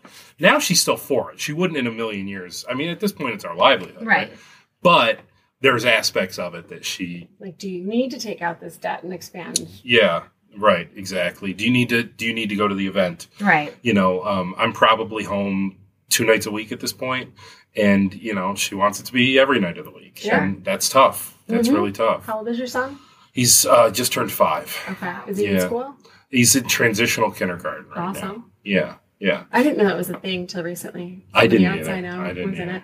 Um, I know for us when Aaron took over the GM job back before we bought the place, before we even thought about buying the place, I we had had a kid at that point, and I was like, "Listen, you can't be gone all the time because my dad was gone all the time." So we found a way to make sure that there were moments that we were going to be together, and for us, it was breakfast. So it was like everybody got up together and had breakfast, and then if you didn't see each other the rest of the day, like it didn't feel so Yeah. lost. Do you guys have any things like that where you're like on this day or at this time we do something? So, yeah, Sundays. Sundays are Sundays pretty are much off. day? Yeah, Sundays are days off. This time of year, football. Uh, my wife likes football. I like football. Nice. Good. And we do sauce on Sundays, believe it or not, still. so, you know, there is Sundays. Do I you would still say. do grandpa's sauce or do you I still do up? grandpa sauce. I still make it too. I don't dump it out of the jar. I still Yeah? make the sauce. But it's really hard. Sometimes it'll be like Wednesday and Mm-hmm. I'll realize that I haven't really seen him. So I'm gone before he wakes up and I'm back after he goes to sleep. Yeah. And sometimes that happens two or three days in a row and that really sucks. And on those days I just think like this has to this has to pay off Mm-hmm. or else God, I just don't know what would happen if it doesn't. Right. Because like that's so depressing when that happens. I Mm-hmm. hate that. I really hate that. Right, but you're also aware of it, and I think that's part of being in this life that we're in. You're you're aware, so you're making you're making decisions. You're making you'll you'll make the time when you can, and it's intentional. Where I think in a more traditional nine to five or whatever the schedule is, like those things aren't always thought about. Yeah. And I think you get better about creating those moments, like a so. When you said the thing about breakfast, it made me think there was somebody who said something to me once, and this person was also an entrepreneur, so it kind of surprised me. We had had a lot of morning meetings, and I called Don and wake him up. He's not ever going to just organically wake up before 11 a.m. It's not his way. It's not his family's way. It's no like they his mother will sleep until noon. Like that's just how they were raised. Yeah. And a lot of his siblings have jobs that are, you know, later in the day because of it. So it's just part of the thing. And at one point we were in a meeting and she said to me, you know, it's 2021. He can do th- some things for himself. And I was kind of laughed it off and I didn't say anything about it. And then several weeks later when we were in a sim- same space again, I was like, you know, that thing you said, like it kind of about like sometimes that morning call, because it takes a second, you know, for me to call and wake him up. And if we're balancing the things we do for each other, like he's he does so much, and I am am not. Like, I'm I not make giving- a morning call. Right, I make him wake him up in the morning. It's what sometimes, but like sometimes it's the only time we have hmm that is not work. We don't go to sleep at the same time. We've never, you know, he one or two week nights a week he's home. So that's like there's just we have completely opposite schedules. That moment, that first call, that first moment in the day is like really important. Yeah. And it takes a second for me to do and like that's our connection. We may see each other again or talk, but it's at work and that's completely not not the same thing. And I was just like I have we have to be intentional about those moments sometimes and Yeah. leave me alone. like, Yeah. if I want to do that, it's okay. It's not like I'm like bowing down to my man and waking him up because he doesn't know how to I use an always thought it was alarm clock. Yeah, That's so much better than getting woken up to an alarm clock. right? it is. So. It But is. Aaron wakes me up by opening all the drawers. yeah, And I'm like, oh. we don't have the ability to be quiet. right. Yeah, that's I a man think thing. We, we like- have to be intentional about the moments that we can have, and I think it's important. And you you've said before, like I'm not going to be at every game, I'm not going to be at every show, so I'm going to take my kids out of school and do a vacation because those are the things that they're going to remember. I you know, feel I that. think we just all and have they're so busy Mhm. most of the time that they don't even notice I'm gone. Yeah. We Right. were just away from in Buffalo, and it took my kids like 12 hours to realize I was home. yeah. Yeah. And here I am feeling all this mom guilt, like, oh my god, I haven't been home all week. And they were like, oh, you're back. I'm like, Right. I've been back for 12 hours. Like, I've been in the Yeah. house with you. right and gone for four days whatever so I feel like I'm good about when I'm with him. I'm all in Yeah. with him. You know, like uh, like in the summer, like we got see, you know, we got the Seabreeze passports, Mm-hmm. and uh, you know, sometimes if I just saw three o'clock was my last meeting, I would just call my wife and be like, "What's going on tonight?" She'd say nothing, and I would, I'm gonna pick him up. I'm pick him up before we're gonna go to Seabreeze for a couple hours. Right. You know, and just all Yeah, in, just just like let's ride, in. let's ride them all, dude. Right. Let's do it. You know, just let's we went out for dinner. Let's get pizza. All right, let's do pizza for dinner. Just me and him, and we have this thing. With, it's a boys' night, and like he, I say boys' night, and he's this little five year old. He'll go boys' night. It's so, I love it. it's the best. It's And your the wife best. is like, "Oh, thank you." Mm-hmm. yes, Ladies' I love him, but yes. Oh yeah, exactly. she's Yeah, probably just like supine on her living room floor. Yep. Just like, so, So quiet. quiet. all the wine, all the quiet, Before all I- the TV. Before we run out of time, can I ask you guys? I'm a big believer that failure leads to success. Absolutely. It's one of my favorite quotes by you. Can you talk about, and I'll do it too if you guys want me to, Yeah. can you talk about a time when you failed and you think it made you better? I mean, I think I'm still failing on some. We all are. I totally. things. Yeah, yeah. We all are. But like, there's just things. I was not in the restaurant world. Don was since he could have a job. He was serving people on some level, so he's always been in this industry. And my background is in behavioral health and working with kids at Hillside. Yeah. So when I came into it, like I had all of these ideas, and there was times like he would kind of let me run with stuff, but some of it just like, no, I'm like, hmm. what I do, I have to try it because I know this makes sense because at this one time I had this job and it worked really well, and those were all like huge failures, but it kind of helped me understand that I don't know and I need to actually put the time in and learn about my industry and not just Yeah. be a I'm smart, so I must know how things work.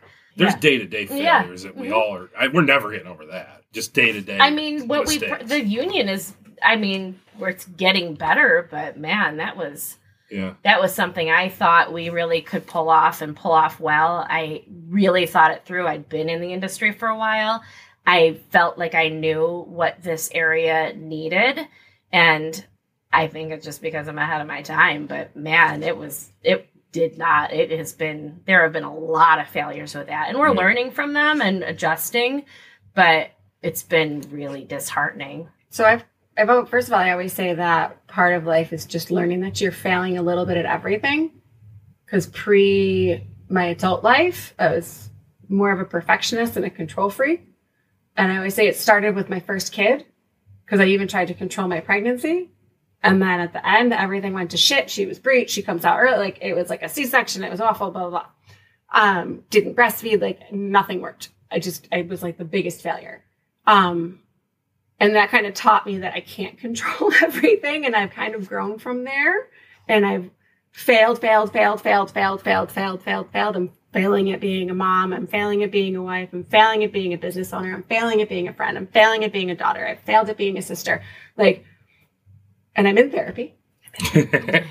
um, but it's more than that, right? So I've closed now. I just closed my third business. I've closed four kitchens because one of my businesses had two.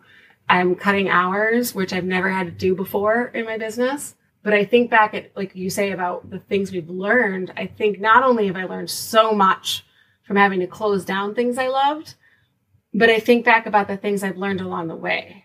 Like I learned about hiring and firing. I've learned about personalities versus skills. I've learned about partnerships was my next thing. Mm. Um, I've learned about who I can work with. I've mm-hmm. learned how to stand up for my values. I've learned how to use my voice, right? So it's like, but I've learned all of those things from not doing them and knowing I should have. Mm-hmm. yeah. So like it's a constant failure. Yeah. Or I'm just doing the best I fucking can with what I have. Yeah, fuck yeah, you are. It's really a positive way to spin it. And I don't think I don't necessarily think close closing a business is. I understand in a way. I see, of course, I Right, it's see where that's a bit of a like failure. is But but also not letting it completely sink you and knowing Right. when it was the right time is not a failure. That's that's a, a strength Mm-hmm. Yeah. that you recognize that and go, I got to get out of that. oh, one of them I was forced out of. Yeah, because you were gonna let it keep I going. was And going I've to heard that take story. my whole house. Yeah, yeah, yeah. I understand. Um, can I go into a, an area that I have no business in going to? You have Yeah. tell us about your failures first. Oh yeah, yeah. Well, I got to get same answers you guys every fucking day. Yeah. I. I think I had a failure as a as a leader really early on into having uh, employees. Because you know for a few years it's just you. Or at least in my case it was Yeah. just me right? Muscling the business. Then i got a couple people who might do a few hours here and there. But then it became then i had three employees then six then 10 now i've got 14 employees. And really early on i wanted to give them a lot of autonomy and i wanted to because i wanted that i wanted to let them hey you're you're going to kind of be the production But guy you're an entrepreneurial mindset and didn't mm-hmm. even know it. That's why you Yeah. need autonomy. so so I was like I, I was like I, I would have wanted somebody to say here's your project and then just get out of my way and I'll figure out how to do this project. This oh let me sink into this. Right. But other people don't do that. No. Like No. I'm a learner in it. Mm-hmm. Like you can't train me ahead of time. I'm not processing anything you're saying. I I learned that and man I just had we were just running around like chickens with our heads cut off. We were mm-hmm. super inefficient and I just let that go for a few months of me thinking like well they'll they'll mm-hmm. figure it out you know you know and then I realized if I just actually write him a process and make and tell him exactly what to do from A to Z that it will get done the way I want it to get done. Then I'm worried he's miserable because now I'm Because you would have been miserable. I would have been miserable. Mm-hmm. But then the biggest breakthrough on what I learned from it was I talked to, he was one of my first employees. I talked to him about it and he was like, no, thank God you did that. I didn't know what you wanted from me. You wouldn't tell me what you wanted from me. Mm-hmm. I was frustrated on a daily basis because I was having to guess what you wanted. It was because I just wanted to let him just, mm-hmm. hey, create, man, Right. you know? and you might have an employee someday that you're like, hey, I really need a creative mindset. Yeah. And Well- I know you're creative, so I want you to come in on this. But it's not everybody. You said manage person or knowing personalities, right? Mm-hmm. So like that's the big. There's 14 of them, and there's 14 different managerial mm-hmm. styles mm-hmm. there, and that wasn't day one me. Didn't know that day one. Well, I don't think that that's a thing that really was done from my understanding of workforces prior to the No. recent Yeah. years Yeah, of like having to understand that everyone needs a different training process. They need a mm-hmm. different. It's like like the love languages. You have to learn how how to how do people learn? Yeah. How do people want to be helped? How do they want to be critic not criticized? Some people just need to be heard. redirected. They yeah. have to tell you they're mm-hmm. miserable, and then they'll be happy. Yep. yeah. Get it all fun. out. I'm like, I don't want to hear about your misery mm-hmm. today, but I know that you need this from me. Yeah, we had that yesterday. I'm like, oh, we're just gonna. Oh, oh we're, I'm leaning in for our bitch session. And then you're Get gonna it be out. great for a week. Mm-hmm. One of my best guys was a hockey player, and he's like, and he's like the manliest man at my plant, and he wants like the coach treatment. He mm-hmm. wants me to be like, "Come on, bro!" like he wants that, and I'm not that guy, you know. But he wants that. Like he, I notice it doesn't spark him unless I kick him in the ass a Right. little bit. He likes being kicked in the ass. I'm like, who likes being? And Some people do. go out, how's Yeah. I have a cousin that works for me, and I don't always employ family, but he is the person that if it's on his list of things to do, it will get done exactly as you tell him to do it. Yeah. If it's not on his list, so he found a dying mouse while cleaning one morning and sent a note to let us know. Oh, And I was like, well, that's because dying mice on his. So we had to have that talk of like, okay, well, when you, you have find choices. yeah. we need Yeah. to dispose of them. Yeah. Like, Well, that means the poison's working, which is good. Mhm. But in the future, if they you don't could stay. just Yeah. remove it from the premises. Yeah. please. That's uh, uh, the uh, uh, we can get down to the weeds on that, but be, giving people a list or giving them a process to follow that that can be frustrating too, though, because I have I can get very frustrated. Something I can get very frustrated about is somebody who just doesn't do what they're told.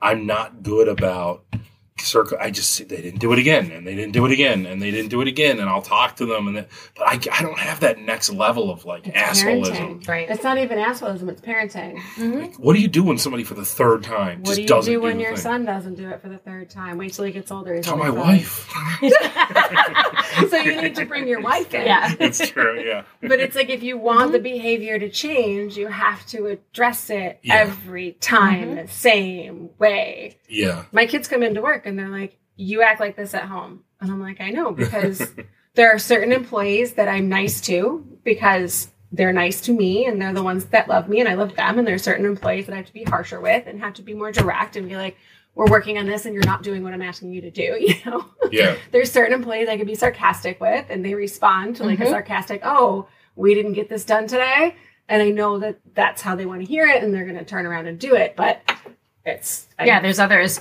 Tell me on your list what you didn't get done and why you didn't. Yeah. Like some. just- bring your list to me. Mm-hmm. Let's. I, I wrote it all out. right. Are either one of you guys yellers at your employee? If I yell, shit is not good. how, how many times would you say you've yelled as the owner? Under five, Okay. How about but they were up big. I'd say under three. okay. I'm more of a make them crier. It's so funny because people will be like, they have, have to go into a meeting with us and like, like get really nervous when Don starts talking. He's like, "Oh, I'm the bad." Like, I'll let you. like, no way. Like, she's the one that. I'll be like, so it's like all of my hillside comes back. I'm like, I need to make you cry in the first like four minutes of this conversation for this to go the way I so need it that to we go. can go and move forward. Exactly. So let me just get it out of you because it's going to happen anyway. Yes, had- Don, I'm talking about you too. We You had running cry. chicken burritos, and I think that was two of my yells Mhm. yeah. because they kept not draining the chicken because it's stewed, Yeah. and they would just dump it into the burrito. Yeah. And like you and people, first of all, there's a couple of people that get just chicken burritos. I love them dearly, and they've been coming to us forever. But it's like the plainest thing on the menu. So I'm always like, first of all, who's ordering a chicken? and then it's like the juice is like running out, right? So I had over and over and over redirected and kept being like, got to remake this burrito, got to remake this burrito, got.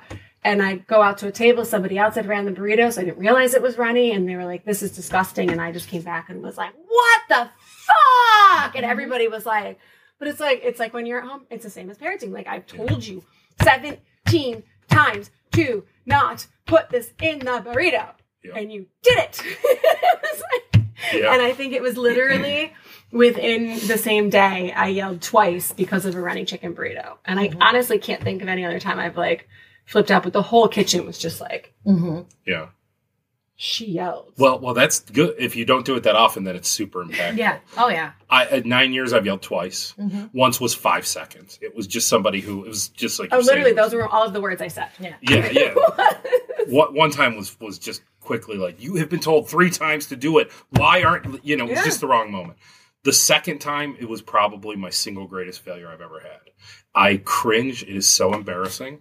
I'd love to tell you guys the single biggest failure I ever had Yeah. because it was not just a business failure; it was a failure as a leader, and I and I cringe. It's so embarrassing, but I did it, and I own it, and it was terrible the guy who works our warehouse, or at the time at least worked the warehouse, he's still with me. He's still with me. I had asked him to do a training. We have to do some cross training. Sometimes I need to get documented that everybody knows in general how we receive and ship product. Mm-hmm. And I had asked him do a training, please. Just call everyone over here and just show them real quick the rundown. How do you do this? Well, day went by, he didn't do it. Eh, no big deal. Next day, hey, really need to get that training done. Do you mind getting it done today? He's kind of like, sure. You know, I'm like, okay, great. Please, let's get it done today.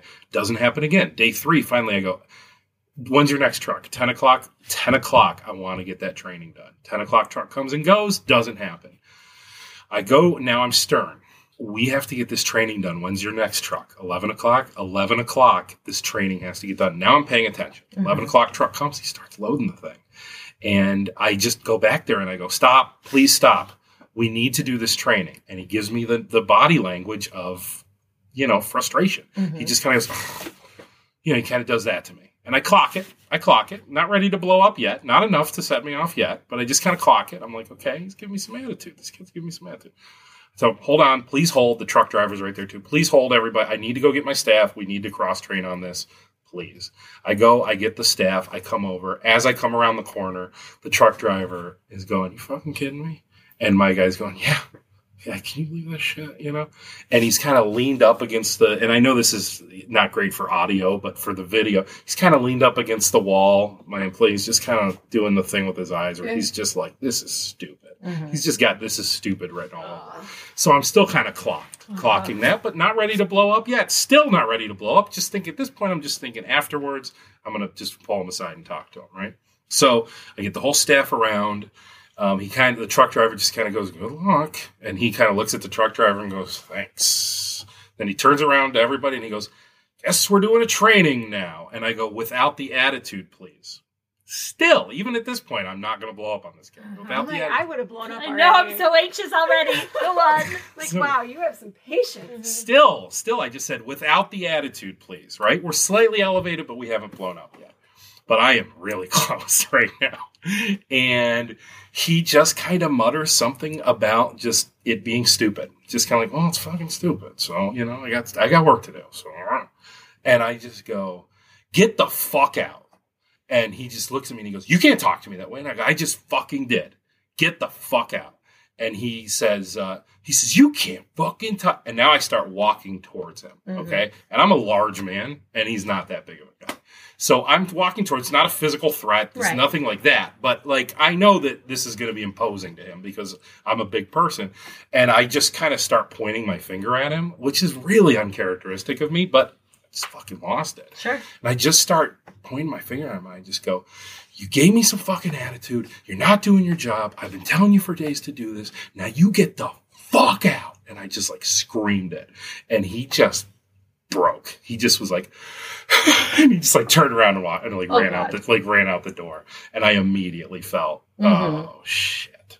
I knew I. And then I turn around and there's my employees and they're all just standing there like little puppies. They're Mhm. they're all just like, oh my god, oh my god. Like Right. they, they've never seen that come Mhm. out of me. That's really has very rarely ever come out of me. That Sure. kind of that elevated. I know it's Well- not professional, but I don't know that you acted un- Okay, so now let's break that down.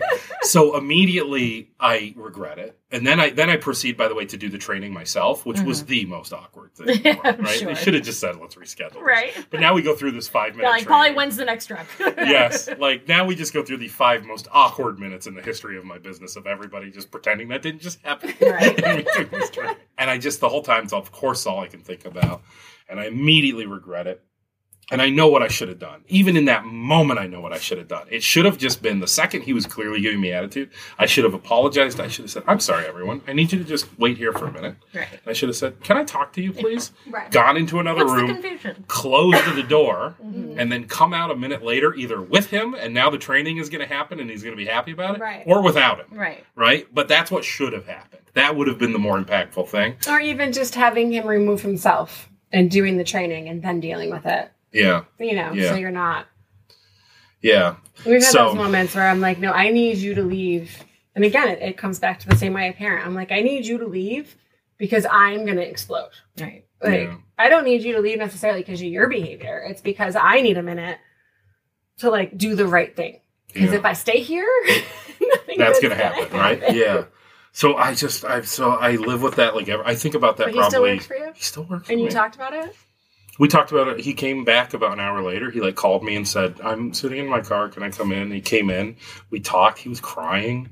Made me want to cry. I did not cry but it made me want to. I gave him a big hug. I told him i Like was I almost cried. I gave him a big hug, told him I was sorry, told him I shouldn't have handled it that way. I just told my staff I was sorry. Like I just, then I, and then for the rest of that day, I just like I, I remember I got my hair cut later that day, like, and I told the hairdresser about it. I was like, I told my barber, I was like, I did something really bad today, yelled at somebody. Just, but I just, I always think about that. I'm like, what a, what a terrible They say people thing. don't do things wouldn't- for three reasons. They don't understand, Mhm. they don't find value in it, Mm. or they didn't hear you right. Yeah, I think it was the second one. You know, Right. You know, and if you have value in it and they don't, it's Yeah. getting that across of why it's important, or they're not going to do it. context. We have, as the owner, we have more context than they have all the time. I know why this has to be clean because I know I'm going to get dinged by the health department. Yes. it's the corner of the floor. Nobody else cares. Right. Yes. You know, because they don't think about that stuff. Yeah. Yeah. And when you tell them, "Hey, I'd like to stay open when the health department comes," these are the things that need to get how, do done. you, how do you guys feel about the DNC putting that thing where you can like search restaurants? They've been doing it forever. Are you like You know what this- I don't like about it is it's not in context and it doesn't. Yes. So what uh, people don't understand, listeners, is that it shows you the whole category you got dinged on. So if you got Yeah. dinged because there was a gap at the bottom of your door, you're getting dinged on the whole paragraph. But it reads like I got all of those things. Right. dinged. I know exactly what you're talking about. Yeah, Yep. you know what I Yep. mean. My friend sent it to me and I was like, she's like, Do you hate when this happens? I was like, Oh my god, here's all the reasons why I hate and why it's completely Yeah. So Yeah. No, Yeah. it's it's ridiculous. So I know we're tying up. I know you have somewhere to be, Yes. but I also know that there is something you need to announce to our um, viewership. It won't be quite as new because by the time this airs, Yeah. But I know it's brand new today. Yeah. Yeah. I, I was like, uh, I was like inspired by Taylor Swift. Like, you know, how, like, you know, how, like, Aren't we all? or like, and Beyonce, I think, has done it too, where the album just comes out and nobody even knew they were working on the album. Yes. So I just literally That was launched. Renaissance, right? Yeah, I, I just launched a whole line of sauces, just without ever telling anyone. I mean, I, there were people that knew it's not like nobody knew, we but I show never 'em? told the public. Oh yeah, I forgot that we have video. Yeah. going We on." brought we got gifts. And Yeah. Kelly and I don't expect gifts, but we love We it. love when they happen. Yes. So I got uh, one of each for both of you guys. So we have a steak sauce. We have a barbecue sauce. Yeah. We have a uh, a Rochester style meat sauce right Ah. for your plate. Mm-hmm. And then we have a. and This is the one that's going to be a little tricky for people. We have a marinara sauce. Ooh. Interesting. Creating my own competition. Are you really? Yeah. I don't so think I saw this on the, the reel that you did. yeah. So I awesome. I decided like I wanted to do. I, I did about a dozen sauces. I took them to events all summer, and I just let people try them. Mm-hmm. And these are the four cream that kind of rose to the top. Four was never the number. Could have been five. Could have been three. But these four really seemed to be hits. People kept buying them. I That's think that they they're legit. You know, they, they got some repeat business. People would come back and go, "What's that?" And originally, I just had black and red stickers on them that said like meat sauce. Yeah. So people would be like, "What's that secret one that says black and red meat sauce?" so people were kind of hip that I was up to something, but nobody really, it never really caught on. Nobody really talked about it. But so these sauces are called slow. Believe it or not, there's a lot of marketing that went into that. It had to do with uh, uh, slow because slow cooked. Everything everything's better when it's done slow, Yes, it simmered, long, slow, long period of time. Slower is better is right on there. Mm-hmm. Yep, yep, yep. Love it. We cook it slow so you can eat it fast, basically. We cook it slow so you can eat it fast. Yeah. See that on a t-shirt. Well, congratulations. Yeah, that's Thank you very much. Thanks. I hope Do you, you got guys anything else them. coming in the books before we close out? Um, the expansion's the big deal right now. There's other exciting stuff because of what I do with co-packing and private labeling. I have confidentiality Yeah. agreements. There's a bunch of stuff I wish I could tell you guys. I'll tell you privately, but Yeah. and anybody who wants to know, I'll tell anybody privately. Yeah, our Just like- Marshall sauce soon at some Marshall point. sauce? Yeah. Yes, yes. There you go. But see, little things. I'm not even allowed to talk about that, right? Well, I can. You can. Yeah. Yes. yes. Co-packing can be tricky because Uh-huh. if I say anything about that, it can immediately be misconstrued as we make Marshall sauce. Gotcha. Do you know what I'm Yep. saying? Oh yeah. So I that's something that I'm taught to be careful about, and it's true. You Mm-hmm. have to be careful about it. because people don't understand. Right. People don't quite. People don't even know what our business is. Yeah. So the second I say like, "Oh, we make Marshall sauce," boom, Pauly, Right. Pauly makes Marshall sauce, and you would I hear mean, that. I would be okay with it. Well, right, but you know what I'm can attach your name to anything I do. That's fine. Um, so that would, yeah. So Yeah. anyway, yeah, that's I'm I'm Yeah. excited about that. Yeah, I'll tell you guys some cool stuff off air too. All like right. Well, then we're gonna end now so we can get the hot gas. All right, and how can they find you and find Craft Cannery? Um, it's at Craft Cannery on pretty much all social media. I'm at Paulie Googs on all social media, Paul Guglielmo. And uh, the Try sauce, spelling it. No, I'm just kidding.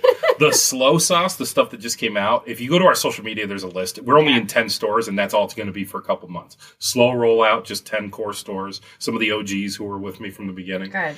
Guglielmo's is available at Wegmans pretty much anywhere in the Rochester area. So. and like I feel like so many other places.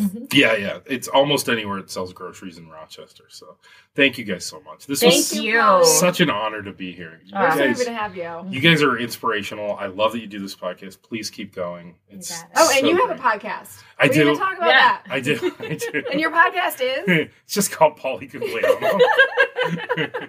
it's not very good. Though.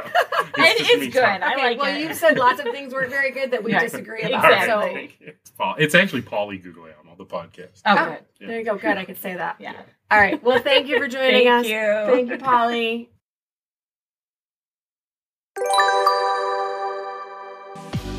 Right, Pauly G. He's something else.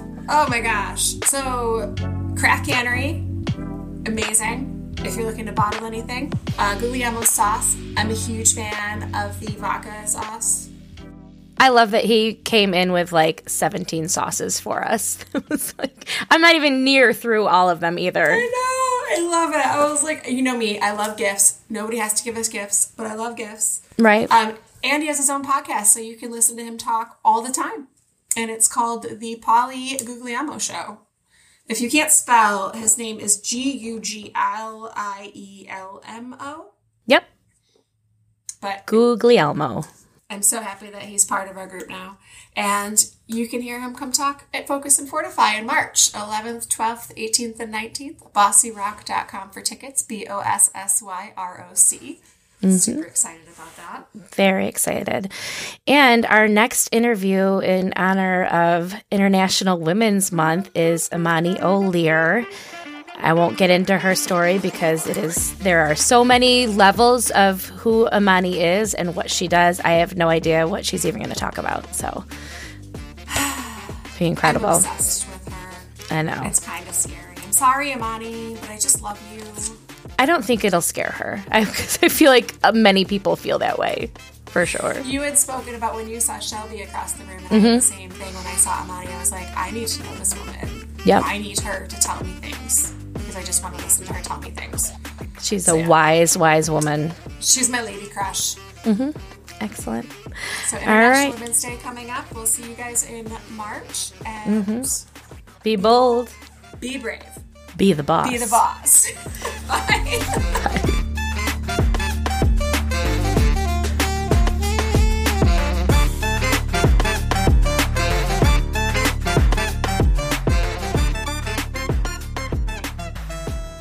Live it, love it, lime it with Salena's Mexican restaurant at the Village Gate. Come for the food, stay for the fun. Become a part of Salena's family. Salena's offers daily specials, happy hour at the bar, and catering, plus dietary menus for celiac, vegan, and vegetarian guests. Find out more at salenas.com. S A L E N A S.com. The Union Tavern is a beautifully restored building with a rich history and views of Lake Ontario. Featuring New England favorites and hearty comfort food, everyone will have a favorite dish. From large groups to intimate dinners, there's plenty of space to celebrate special occasions. Come visit us at 4565 Culver Road, right across from the Jackrabbit.